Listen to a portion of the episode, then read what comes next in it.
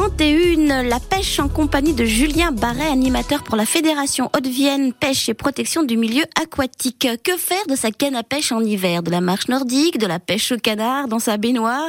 Ou bien non, non, non, non, on peut très bien au mois de février, même si c'est le mois le plus creux. Julien Barret nous fait des propositions de pêche, il est au micro de Jean-Claude Boulesté. Alors ça va dépendre des pêcheurs, il y a des pêcheurs qui partent du principe que mois qui de sont février, en mode pause. Voilà, qui sont un petit peu en mode pause, en mode hibernation, hein, mmh. euh, qui vont attendre l'ouverture de la truite au mois de mars. Et puis euh, les pêcheurs comme Julien qui trépignent d'impatience.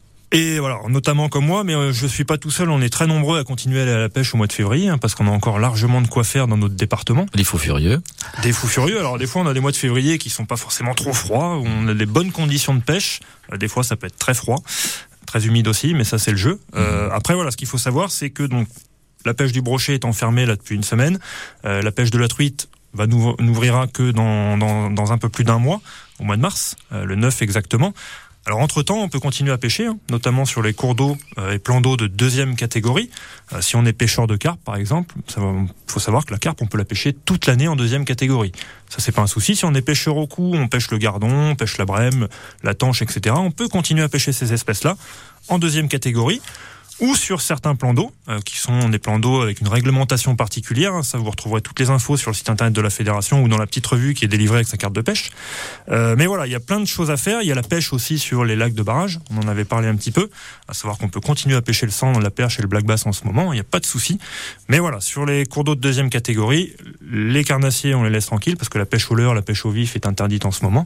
Et que la truite n'est pas encore ouverte, euh, et qui ouvrira qu'au mois de mars, du coup.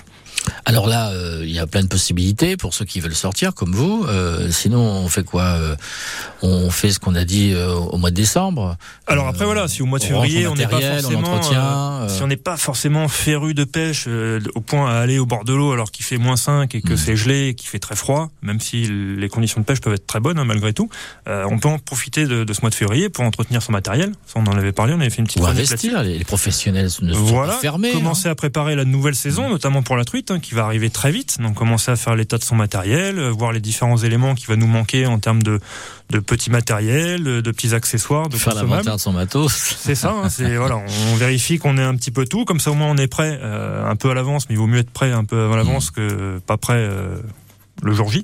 Donc voilà, on peut se servir de ça aussi, et puis on peut commencer, bah, euh, pourquoi pas, à organiser un petit peu ces, ces sorties de pêche aussi. Hein, à dire, donc bon, quand voilà, on dit année, que le mois de février c'est un mois creux, euh, ça dépend de sa philosophie. Alors ça dépend comment on se, sa motivation. Voilà, ça dépend où on se place. Mmh. Euh, le pêcheur euh, qui est féru de pêche, qui pêche pas tous les jours mais très régulièrement, bah, va continuer à pêcher au mois de février parce qu'on a encore plein de lieux où on peut pêcher et plein d'espèces que l'on peut pêcher. Et celui qui est peut-être un petit peu moins féru, qui préfère attendre qu'il fasse un peu meilleur. Il y a d'autres opportunités, hein, entre le matériel, on en a parlé. Euh, commencer à explorer un petit peu les, les spots, pourquoi pas, sur lesquels il pourra aller pêcher euh, bah, quand ça sera ouvert. Voilà, il y a plein de choses à faire et ça, c'est chacun fait comme, comme, il, comme il veut et comme il le sent. Tous les pêcheurs n'hibernent pas. Voilà. Tout à fait, heureusement. Et les poissons non plus d'ailleurs. Il voilà, faut boutiques, le savoir, ça, ça mord au mois de février. Les hein. professionnels sont, sont, sont tout, tout à fait. Hein, de toute façon. Merci Julien. Merci à vous. Julien Barret, animateur pour la Fédération de pêche de la Haute-Vienne.